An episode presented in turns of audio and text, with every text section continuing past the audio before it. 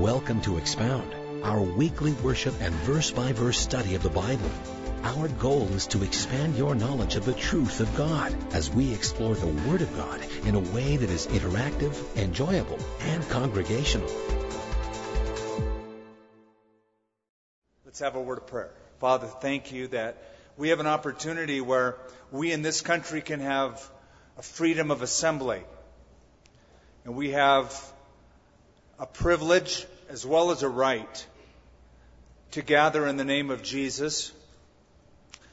We are, as of yet, free in our worship.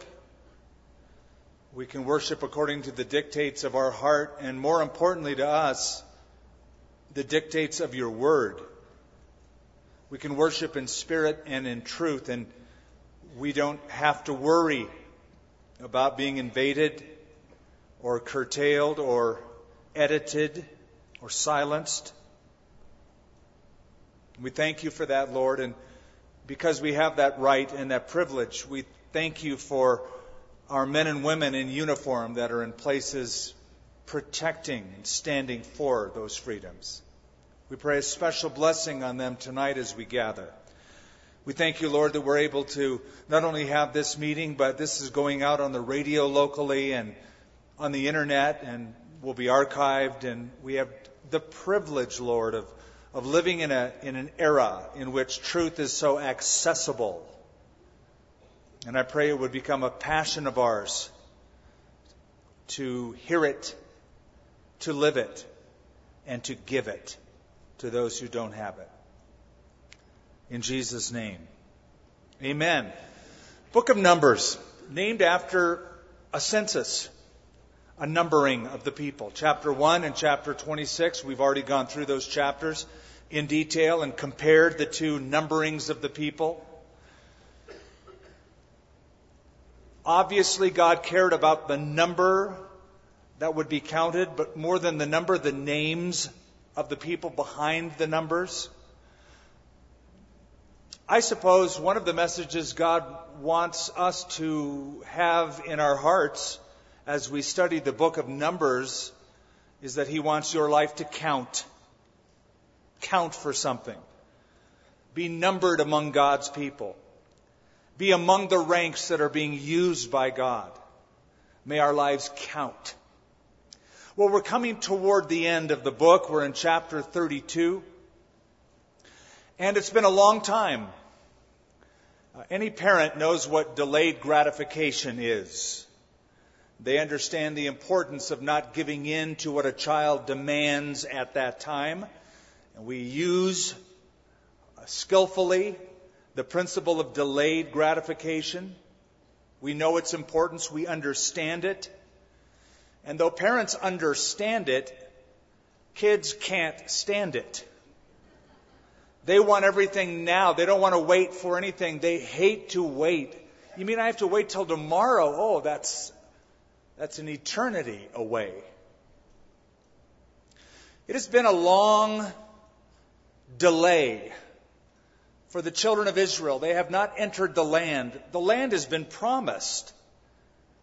But there has been delayed gratification, a series of delays and disappointments, disillusionment, disorganization, discontentment, all of that that brought delays. The book of Numbers tells us why that delay happened and why there were two numberings. One numbering because a generation that came out of Egypt was numbered, they all died because they complained. And so a new group in chapter 26, a whole new generation had to be numbered. But we should always remember why this happened. This happened because a few chapters back, we read that a group went into the promised land on a reconnaissance mission to bring back a field report as to what the land was like. The report was a good report. Yep, there's some giants in the land, but oh man, look at these grapes. This is what we have to look forward to. It's a land flowing with milk and honey. In other words, it's bountiful, it's abundant. Let's go take it. But 10 of those men that went on that little reconnaissance, spy, vision mission disbelieved. And that spread, that disbelief and that disunity spread throughout the camp. People began to be frightened, complaining, and so they wandered. But now that time has passed. Now a new generation has arisen. Now they're about to enter the land. And Moses has not died yet. He's still in control. But in chapter 32, it's going to feel to Moses like a, a rerun, a rerun of a bad movie. Because there are a couple of tribes, two and a half tribes, that want to stop short of entering into the land. And it's going to immediately flash something in Moses' mind. Oh, I've heard these words before. I've been here before. No, this can't be happening. The two and a half tribes are mentioned as we begin chapter 32 with these words. Now, the children of Reuben and the children of Gad had a very great multitude of livestock. And when they saw, please notice that word, it's important to what we're about to read and understand. When they saw the land of Jazer and the land of Gilead, that indeed the region was a place for livestock. The children of Gad and the children of Reuben came and spoke to Moses, to Eleazar the priest, and to the leaders of the congregation, saying, Atarot Dibon would be pronounced Yatzer, Nimra, Heshbon, Eliale. I should just say hard word, hard word, hard word, hard word. These are all places that really mean nothing to us unless we were there on site. The country which the Lord defeated before the congregation of Israel is a land for livestock, and your servants have livestock. Therefore they said, If we have found favor in your sight, let this land be given to your servants as a possession. Do not take us over the Jordan. You get the picture? They're still on the east side of the Jordan River. They have not crossed the river into the land God promised them. And they're in that place where they happen to be. They have moved from south, they have moved to the north. If we were in a bus, I could show you in a day. I could take you through the Jordan Valley where it's deserty, up into the heights of the Sea of Galilee, up into the Gilead heights just beyond it where they, where they had overcome their enemies and show you just how beautiful the land of Gilead is. It's, it's lush, it's gorgeous. They saw that and they thought, why should we go any further? Forget crossing the river into the Canaanite land. We've already defeated some of the enemies right here. We'd like to just stay right here. I draw your attention again to the word they saw. They saw something with their eyes and now they want to stop going any further. The eyes, your eyes. Your eye is the gate through which discontentment is bred and grows. You see something. You don't have that something. You want that something. Now suddenly you've seen it in a commercial and you've heard what the commercial said about it and you can see how shiny it is or how beautiful it is and now, now, your life isn't complete. It was before you saw it. You were just happy, but now you saw that. Man, that's the new model. I don't have that. Your eyes see it. And the eye is the gate through which discontent is bred and grown. You remember Eve. Eve saw that tree in the midst of the garden. She saw it.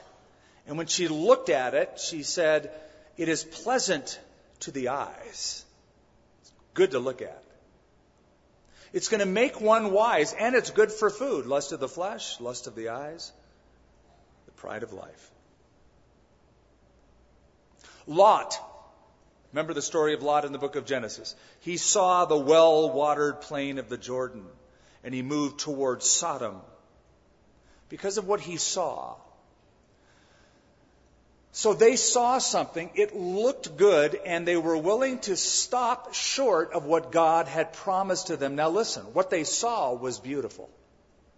What they saw was bountiful. But what they saw was not bestowed. It's not what God had for them. It was beautiful, it was bountiful, but it wasn't bestowed. It wasn't the gift that God had for them. That was on the other side of the Jordan. At this point, they were to cross over. God told them, cross over. I'm giving you the land of the Canaanites. Sometimes we make decisions in life solely based upon what we can see.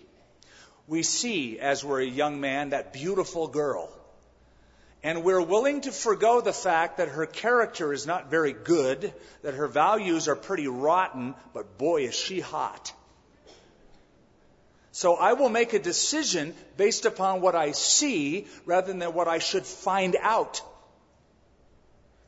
Or people will make a career move, a change, based upon income or location. Boy, that's a nice place. I'll go there. It may be beautiful, it may be bountiful, it may not be bestowed. You got to find out does, is that what God has for you?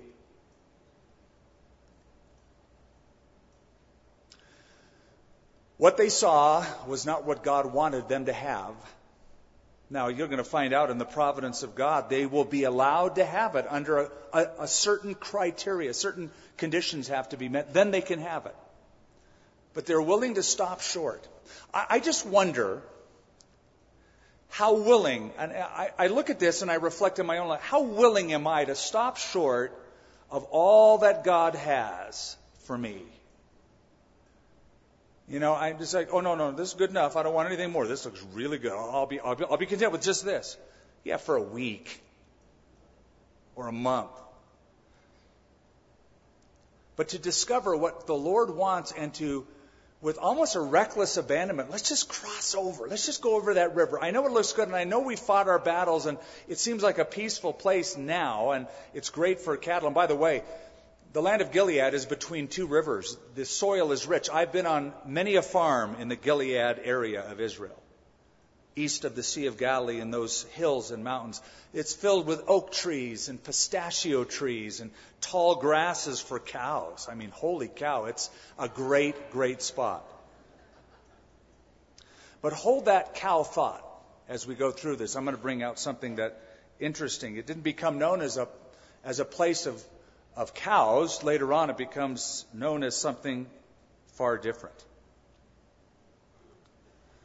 So they said in verse 5, I take you back there, if we found favor in your sight, Moses, let this land be given to your servants as a possession. Do not take us over the Jordan. And Moses said to the children of Gad, Gad, Zooks, he said.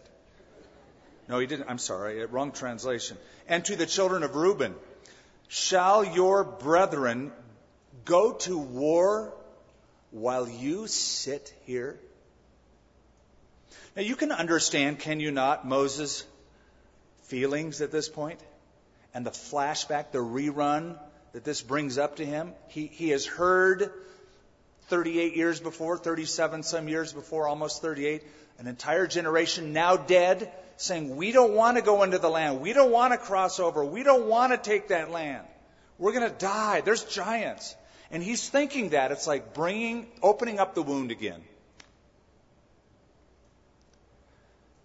Stirs up the emotions deep within him. And he asks a question I want you to consider. Shall your brethren go to war while you sit here? Just think in your own head, in your own heart, about the tendency we have as believers to sit.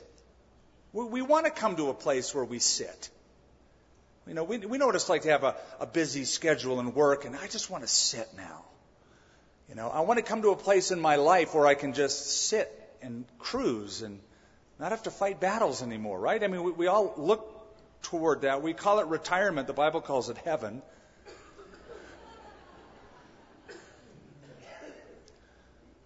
But here's a tendency just because we are humans, saved, redeemed, but fallen flesh nonetheless. We want to sit. It's our nature to sit. God says, go. Oh, I just want to sit here. Moses said, why will you sit here while your brothers go do the work? Are we content to sit while others do the work? What do you mean you want me to come to a prayer meeting? What do you mean you want me to visit people in the hospital? What do you mean you're asking for volunteers in the children's ministry? I paid my dues. I tithe to this church. I'd like to sit and have others do it. Oh, but if if there's a concert, there's a special event, and I happen to really like that group, count me in. I'll, I'll show up and, and I'll I'll sit. You see. But will you cross over into the land? And when you cross over into the land, there are some fights you're gonna you're gonna encounter. But you're gonna have a lot of fun. There's an adventure waiting for you. Why would you sit here, he says? Hmm. But the mentality is, I know there are battles to, to fight, but, but look how fat my cows are getting over here. These are awesome. Look at how fat they are. They're nice and happy in this grass over here in Gilead. Verse 7 Now, why will you discourage the heart of the children of Israel from going over into the land which the Lord has given them? Thus your fathers did when I sent them away from Kadesh Barnea to see the land. See the word discourage? Have you seen it before or do you remember? I know you have seen it before in the book of Numbers. Do you remember some of the other times that caused discouragement for the children of Israel? Let, let me refresh your memory. Back in chapter 13, the people of Israel were discouraged because of the whiners. Remember, the ten spies came back and they were whining. There's giants in the land. We're going to get eaten up by the giant. They were whiners. Only two guys had enough courage and faith to go, bigger they are, the easier they are to hit. Let's go. So the people, however, were discouraged because of the whiners in chapter 13. When we get to chapter 21, it says the people were discouraged because of the way. The way was difficult. It was hard, rocks, desert, heat, long distance. So they were discouraged because of the whiners. They were discouraged because of the way. Now they're discouraged because of the waners. They're waning. I don't know if we should go over. Uh, we just like it right here. We just kind of want to stay right here because uh, we have fat cows. See, we got a lot of cows. See how nice they like it here. So let's make our decision based on our cows. They're waning. They don't want to go forward. Do you know, child of God, especially you who are a little bit older and seasoned, maybe you have some ministry experience, even, even volunteer ministry, you lead something. The position you are in as a model and what your waning could do to a young believer. Let, let me describe it. If Let's turn it around, in fact. If somebody you know and respect, somebody older in the Lord that you have looked up to as a model for you, an example, a mentor, a woman of God, a man of God, when you see them st- sort of losing their zeal for the Lord, they're cooling off a bit. They're not as on fire. They're not as on target. They're not as passionate in pursuing. They're just sort of, yeah, what that does to the young believer looking at that older believer is to say, well, maybe I should just kick back and do nothing as well. There's nothing to aspire to. We need strong leaders, especially seasoned ones who have zeal and passion because honestly, it's contagious. Faith is contagious. We've seen that. Fear is contagious. We've seen that. So, when I cool off, when my zeal dies down, I am dampening the enthusiasm of others who are watching me. When I'm fired up and I'm passionately pursuing Christ, I radiate that heat toward others around me. So that's, can you, can you understand? That's Moses' idea here. You're going to discourage you waners, just like the whiners did and the way did. You waners are going to discourage the people who have been told to cross over. God told us to cross over. You're setting a precedent of looking at the easy life, materialism over spirituality. That's the precedent you're setting. Verse 10 So the Lord's anger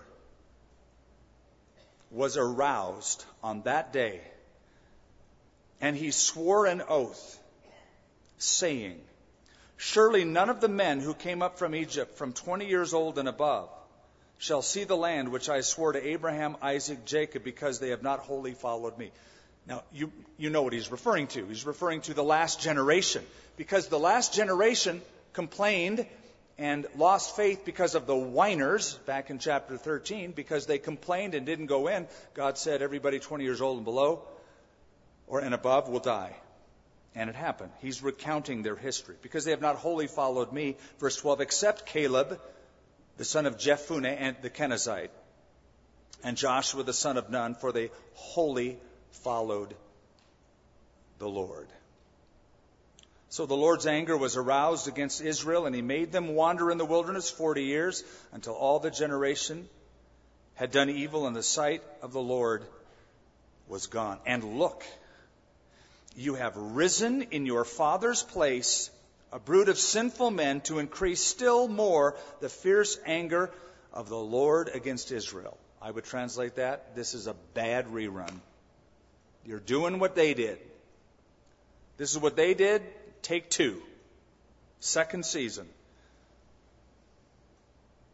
For if you turn away from following him, he will once again leave them in the wilderness, and you will destroy all these people.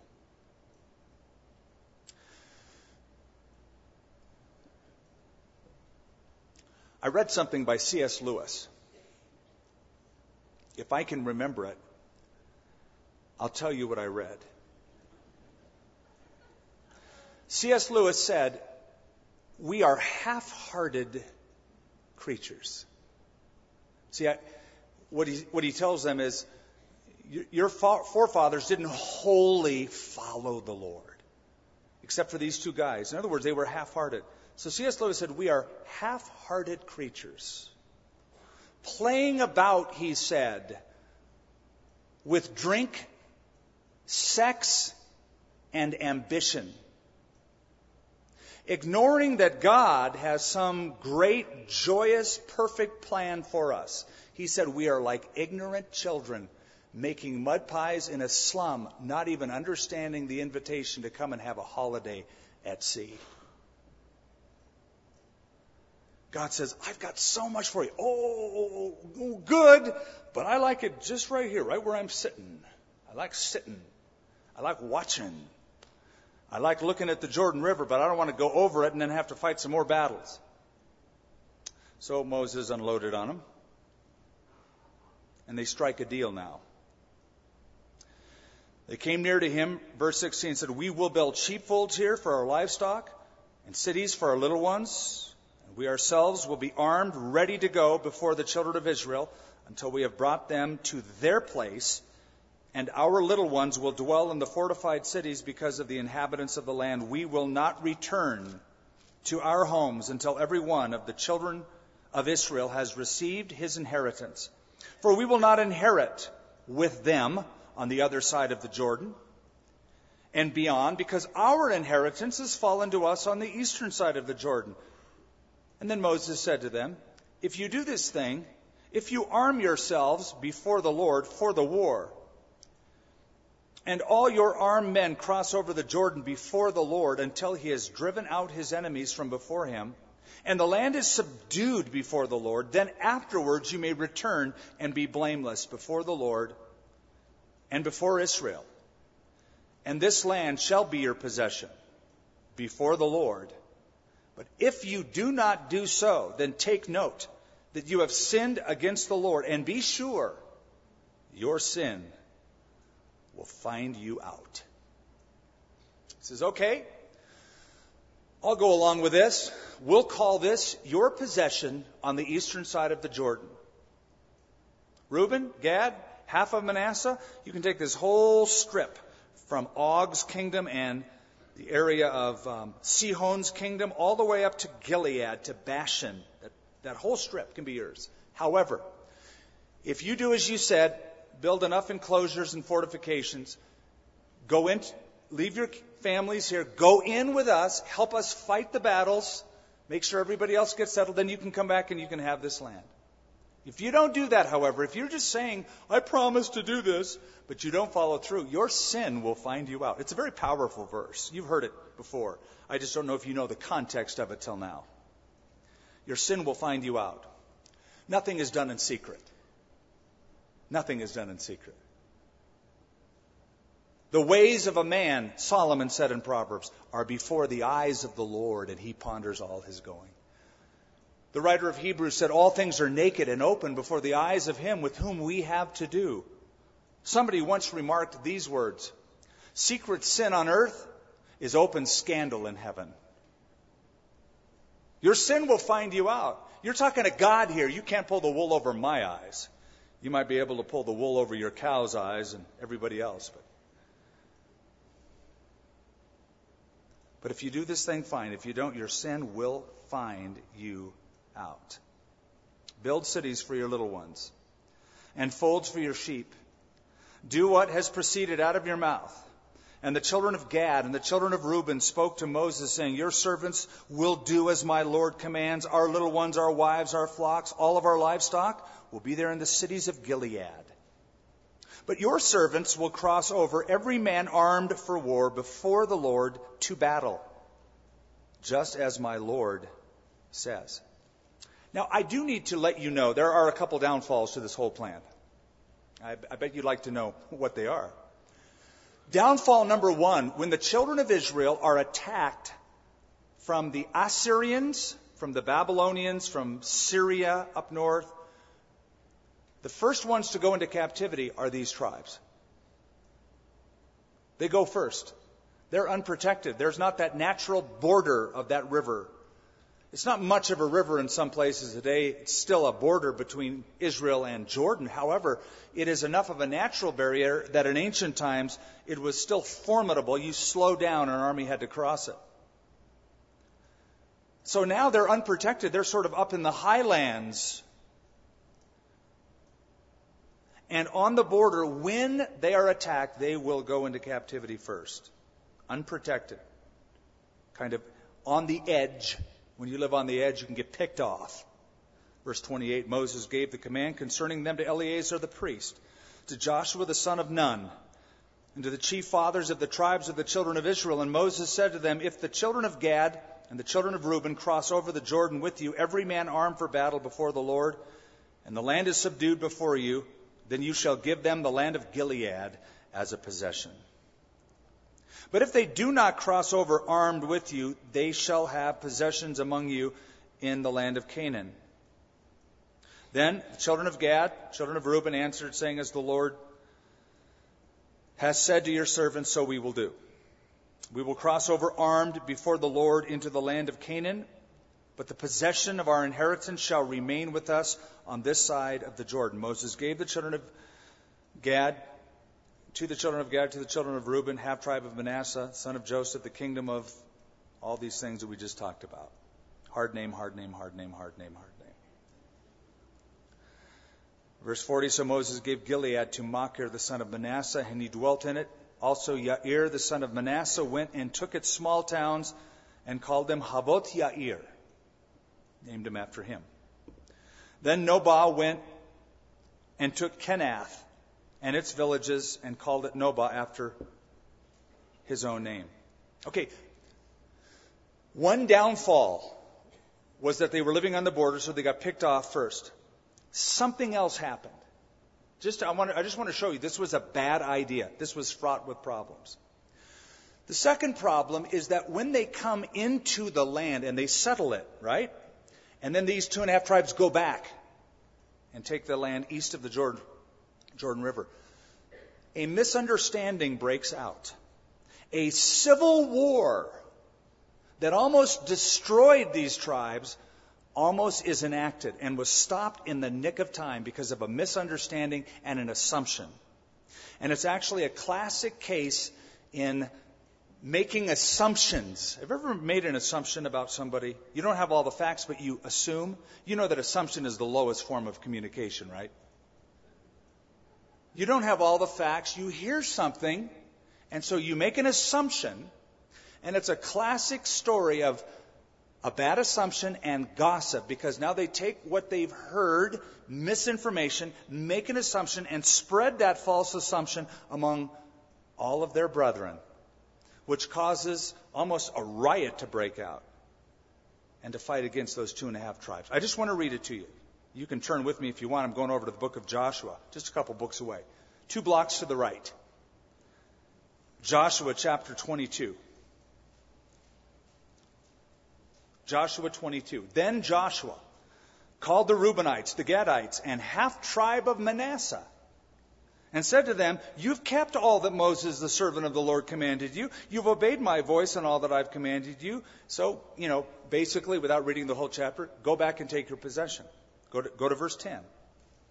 And when they came to the region of the Jordan, which is in the land of Canaan, the children of Reuben, the children of Gad, and the half tribe of Manasseh built an altar there by the Jordan, a great and impressive altar. They built an altar. So what?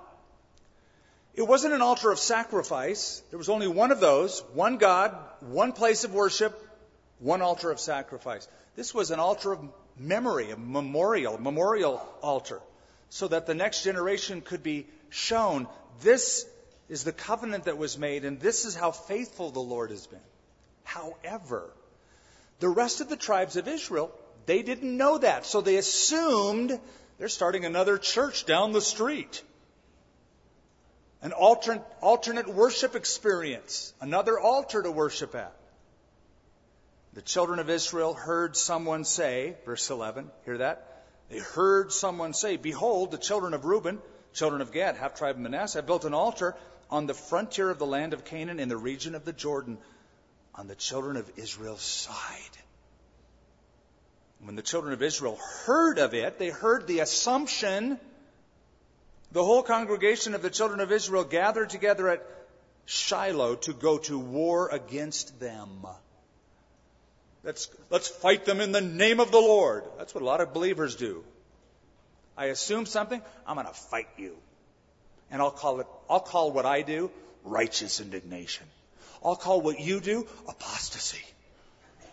It's very convenient, these terms for us to use. It was all a bad assumption. Phineas and a couple others go and sort it all out, and the rest of the chapter tells us it's okay. They were just building a memorial here. This, this wasn't for sacrifice. Now, this could have been avoided but they're on the other side of the Jordan. They're isolated. They don't have good communication. And maybe they didn't hear what you're going to read when we get to it in Deuteronomy chapter 12. By this time, Deuteronomy's passed. Deuteronomy chapter 12, Moses speaks about the law of the central sanctuary. There's to be one God that is worshiped in one place on one altar. That'll be at the tabernacle in Shiloh. Eventually, it'll be in Jerusalem. They weren't there for that sermon. They were playing golf on that Sunday. The communication has, has been broken between them. And now an assumption is made by the rest of them. And a war is almost engaged in. Something else. Years later, our Lord, Jesus Christ, will take a boat from the town that is his headquarters in Capernaum and go right across the Sea of Galilee and end up at the shores of this area, which is technically Reuben, Gad, and Manasseh, this area.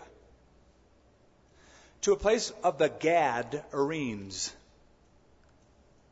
But this time, instead of believers and tribes of Israel and righteous people worshiping the Lord and cows. There's pigs.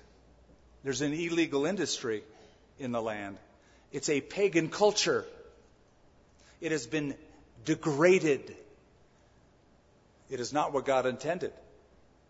Just as God didn't want them at this time to settle that land, that wasn't His original plan. It wasn't His original plan. Now, some of you who are Bible students, I hope about now you're going, wait a minute, I have some questions, I have some big questions, and you're thinking about why then is the land allotment when God gave the land to Abraham in Genesis and told him the borders of the land, right? Remember, he said your land's going to be from here to here and here to there.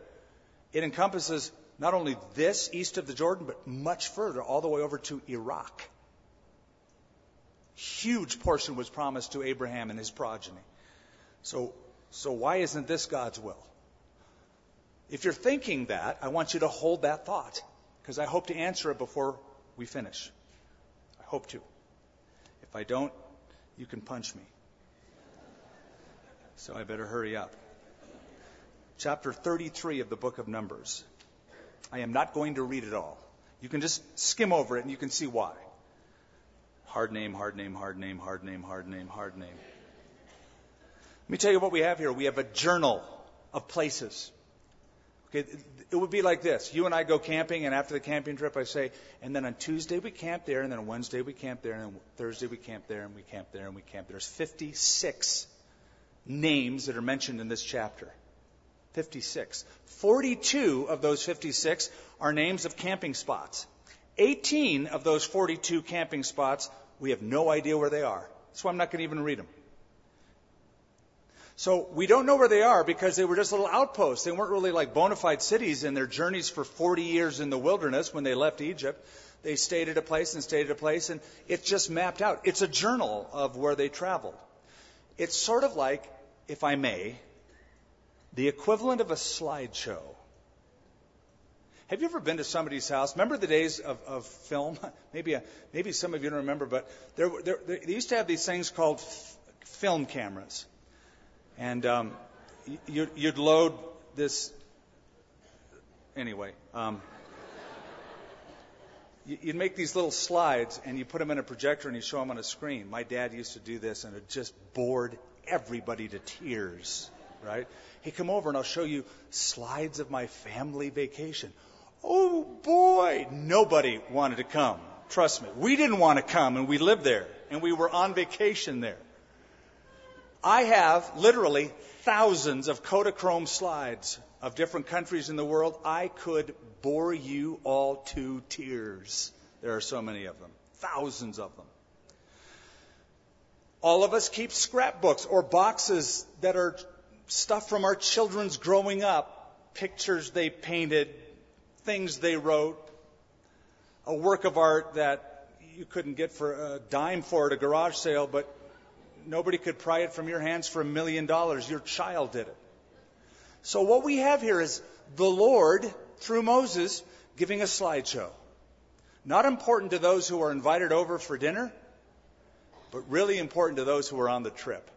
And as Moses would have read this to the children of Israel, all of them would have had special memories of these places, 18 of which we don't know where they are, but they would go, oh, I remember that night. when we, yeah, when that, when that cloud stopped there, when that tabernacle, when that Shekinah glory stopped there, I was going, I don't know if God knows what he's doing, but I remember that night. You know, they'd all have special memories of that. So this is sort of the equivalent of that. Now, here's what's fascinating. What is included are names that I'm not going to even read through all of them. A couple of them I will, but I won't. But what's most fascinating to me isn't what's here, but what's not here. There is no mention in this chapter at all of the 38 years of wandering. None of it. They left Egypt, camped here, then they went there, then they went there, and they went here, and now here we are at the border of the promised land.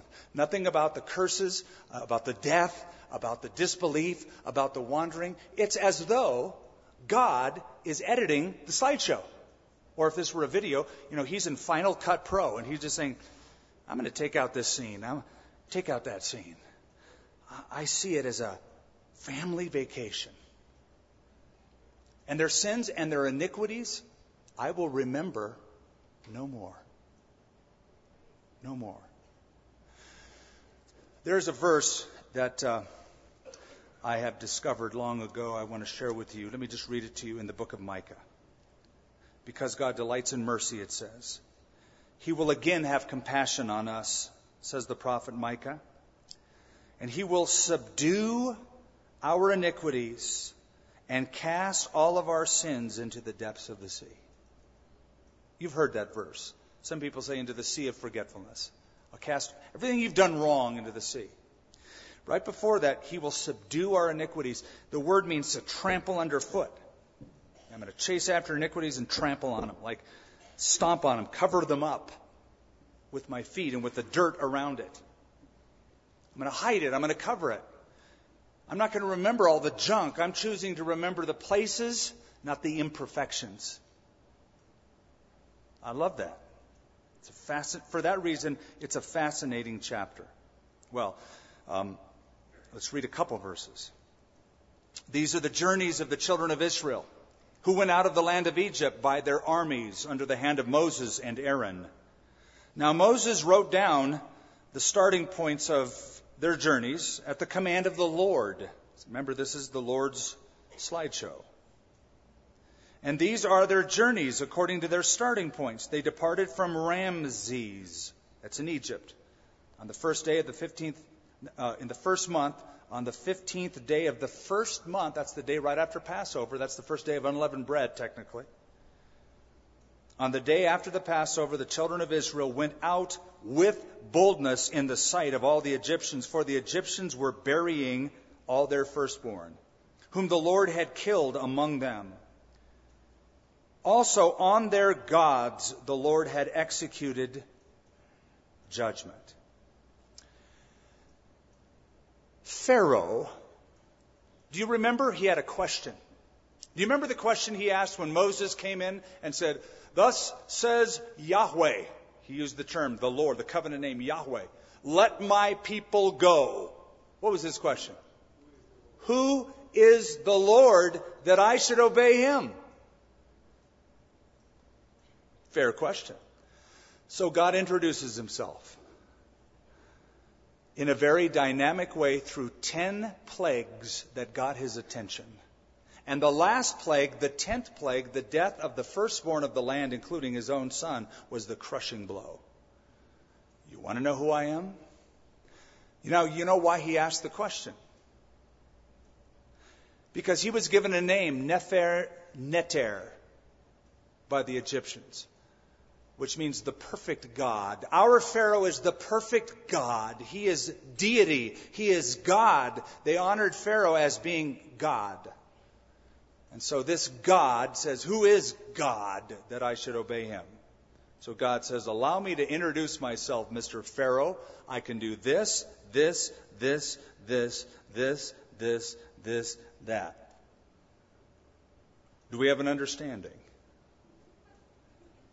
And that's why it says they left with boldness.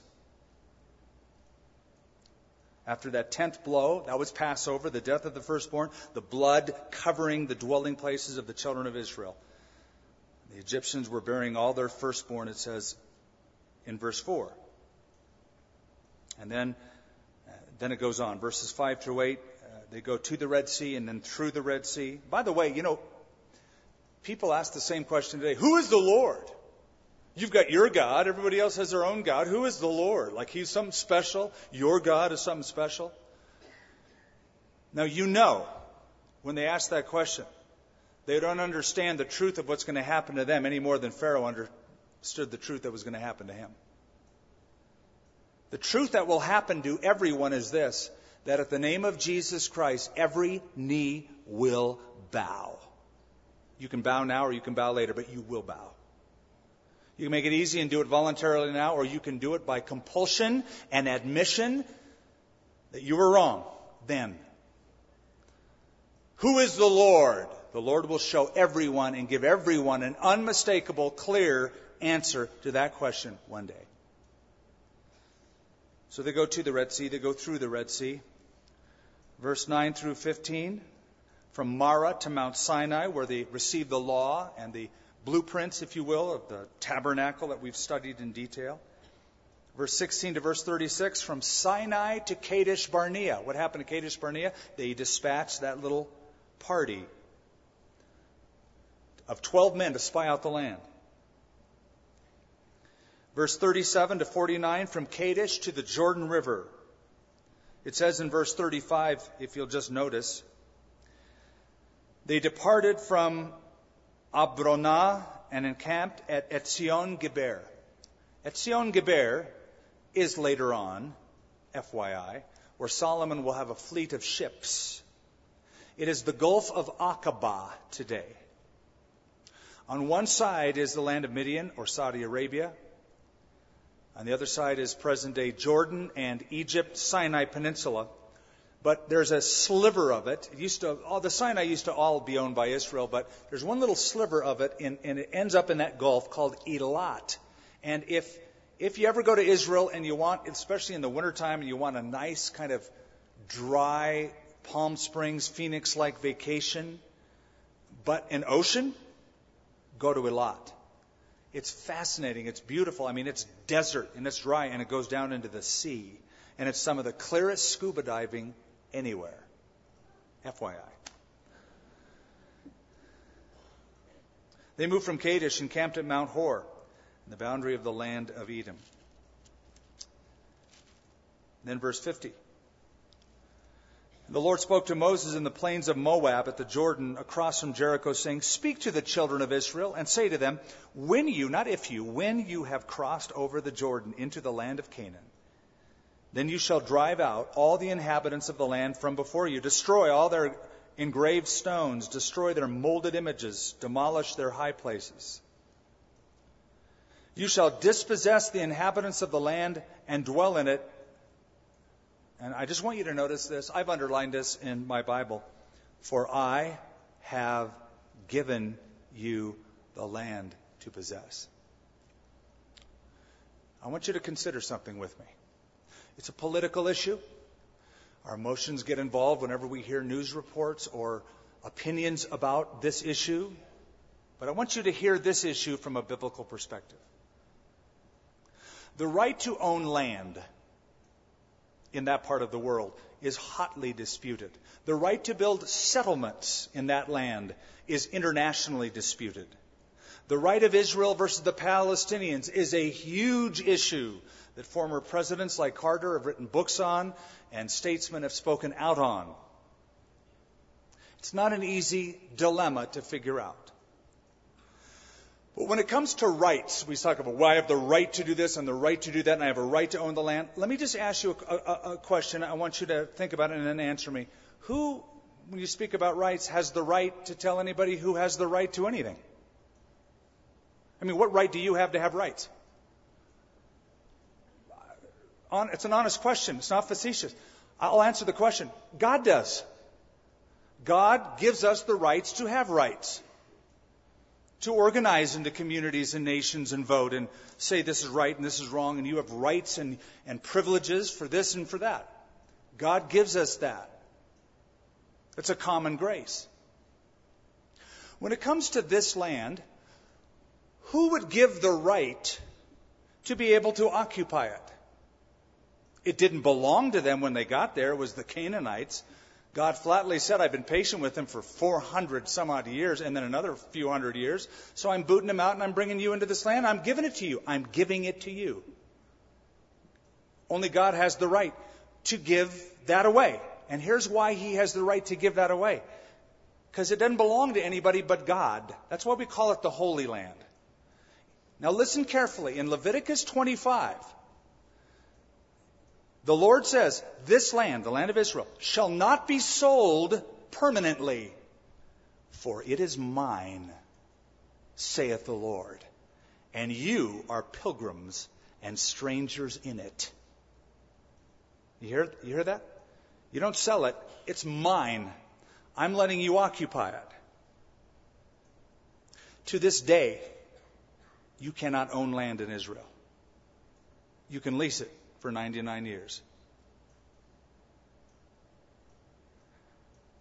The Lord says it's mine. That's why it's the Holy Land. If it belonged to Israel, not so holy. If it belonged to anybody else, not so holy. It's God's land. That's why we call it the Holy Land. In 1948, Jewish people flooded in, especially from Europe and then all over the world. They, they continue to go there to this day. Cool story, if I can just tell you really quick. I won't take up much time, but it's a good story. I have a friend who became a tour guide. He's been my tour guide for years. When he was a young man in Israel, he immigrated from South America. Portuguese was his native language. When he got to Israel and immigrated, he became an assistant to an archaeologist, very well known archaeologist named Yigael Yadin. You could have never heard of him. Well, his dad was Professor Sukenik. You go, never heard of him. He was the guy that found the Dead Sea Scrolls, uncovered them. His son, Yigael Yadin, was digging archaeologically on Masada. You've heard about Masada. That was his dig. He was in charge of it. He was the professor uncovering Masada. This is just a few years after Israel is now in the land. My friend, who's now old, was a young man, and he was his assistant. They're digging around on top of Masada, and they go into the synagogue. There was a synagogue on top of Masada. And in the synagogue, where there were scriptoriums and scrolls were buried. After scripture scrolls are not used, they're buried. And they're digging around. There it is, the Masada synagogue. Uh, they're digging around in this dirt, and they find fragments of the te- old text. But you know what they found? The text that they found wasn't just any old text. Now imagine what it would feel like after being Jewish coming into the land, reading Ezekiel 37. I'll refresh your memory. Ezekiel 37, Son of man, can these bones live? The prophet said, I was taken by the Spirit of the Lord into a valley of many bones, and they were dry, very dry. Son of man, can these bones live? And Ezekiel said, Lord, you know. The Lord said, Son of man, prophesy to these dry bones and say, Thus saith the Lord, you will live and muscles will come upon you and you will live. And he says, This is the house of Israel. I will bring them back into their land and they will live again, though dispersed. Imagine being a Jewish archaeologist reading that in the land you have recently immigrated to. And you realize the truth of what we're reading. I'm giving you this land. It's my land. Wow, that'd be very humbling. I mean, I get some goosebumps just recalling the story. It's outrageously cool to me. So God tells them to do that. Now we get into chapter 34. Chapter 34 are the borders of their land, the occupation. You're going to come here and your, your land's going to be from here to here, from mile marker this to mile marker that, from the this sea, you know, the Mediterranean, all the way to, to this border. He, he tells them that. It's mapped out geographically. The, the Lord spoke to Moses, saying, Command the children of Israel, and say to them, When you come into the land of Canaan, this is the land that shall fall to you as an inheritance, the land of Canaan to its boundaries or borders. So, if you read through the chapter, it moves from south, the southern border, the western border, the northern border and the eastern border. The western border is, of course, for the most part, um, the Mediterranean Sea. The northern border is up in Lebanon, where I was last summer, about 50 miles north of Byblos, where the first books were really um, invented, you might say. The, the, the, books as we know it, the Codex, was invented in Byblos. 50 miles north of that, way up in Lebanon, up in the mountains of Lebanon, all the way across north of Damascus, east of Damascus, Syria, all the way down to what is all part of Egypt. Now, these aren't the exact borders that God said to Abraham that his progeny would be given. But here's the deal. I believe, in fact, I can say I, I know, if they would have just obeyed God, taken the boundary and the border that he had for them, I want you in this land, not on that side, I want you here, and obeyed him, and then subsequently obeyed him because God said, Every place the sole of your foot touches is yours. Well, the sole of their feet didn't touch all those places. And then, moreover, they didn't kick out all the original inhabitants. And the Lord said in chapter 33, I'm sorry I didn't cover it all, but if you don't do what I say and you leave some of them in there, they're going to be briars in your side. I mean, they're going to hurt you. They're going to come back at you. So they never took all that the Lord had for them. They could have, but they never did.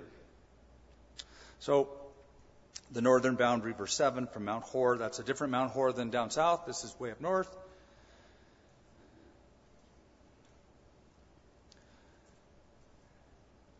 Then in verse 16, to finish the chapter, there are a list of names. Some of these names we've already read. These are names of the people who will be in charge of apportioning the land to the different tribes, which we have already discussed.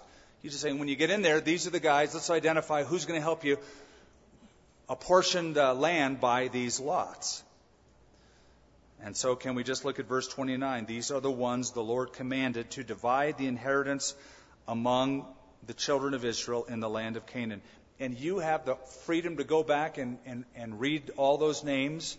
I don't know how edifying it would be to go through hard name, hard name, hard name, hard name, hard name, hard name, because you won't remember any of them. Okay. Here's what I want to close with. All told, all told, get this. God promised Abraham in Genesis that he and his descendants would, would be given, not occupy, but be given as a gift, 300,000 square miles. I've seen it mapped out. It's enormous. They didn't take that they didn't occupy that much. Once they got into the land, they took more land. King David becomes the second king. King Solomon becomes the third king, and they expand the borders of the land. But at the zenith of their history, at their maximum occupation under King David and later under King Solomon, they only occupied 30,000 of the 300,000 square miles. So here's the ratio they only enjoyed one tenth of what God wanted them to enjoy. Now, here's the lesson I want to leave with you. Do you ever wonder, Lord, could there be more that you want to do in and through my life? Am I enjoying the inheritance you have for me? Or am I content to sit on the other side of the Jordan. I'll do a little bit of work. I'll, I'll help you get settled, but I, I just this is all I want. This this little piece. Fat cows. You like my cows? You're going to see a lot of pigs later on, but right now, fat cows. How much more does the Lord want to do in and through us? Charles Haddon Spurgeon said most Christians as to the river of experience only make it up to their ankles. While I'm finishing my message, I'll tie my shoe. I can do both at the same time. Most Christians, as to the river of experience, only wade up to their ankles. He said, some make it up to their knees. A few find what it's like to bring it up to their waist. But few, oh, how few, said Spurgeon, find it a river to swim in, the depths of which they cannot find. So I remember that quote because when I first read it as a young Christian, I thought, man, I'm kind of like wading in ankle deep water here. Got a Bible, go to church every now and then, like to sing the songs, but could there be something more? Could I swim in this thing? Could I just like make this everything and, and, in my life and watch the Lord do more than I anticipate. Now, now, here's the deal for you. It's not just for me, it's for us. What does Paul say in Ephesians? And I will not take you through that book. I just want to put a thought in your mind as we're about to close. In Ephesians, Paul talks about God, through Christ, has given us all, all spiritual blessings in heavenly places. It's like I picture it God with a ton of gifts, like, you know, it's like mega Christmas, and He's got all these presents, and it's like, man, all spiritual blessings in Christ Jesus, in heavenly places. I'd love to get these down to you. Here's the deal they're yours if you open them, if you appropriate them, if you put your soles of your feet on the ground and take it, walk through it. Believe God for big things. Oh, that's impossible. Forget impossible. That's what the ten whiners said. Be the two that say, Our God can give it to us. Realize what that could mean? If 12 fishermen in one generation got the gospel throughout the Roman Empire. Imagine what thousands and thousands of people at just one church in Albuquerque through our mouths, our lives, our businesses, our ministries, besides social media and standard media could do. What the Lord might do. Lord, is there more? Father, we leave it with that, with that with you. The results are in your hands, Lord. But we imagine the possibilities because we're dealing with and have a relationship with the God who said, I've given it all to you. Just take it, enjoy it, and spread it around.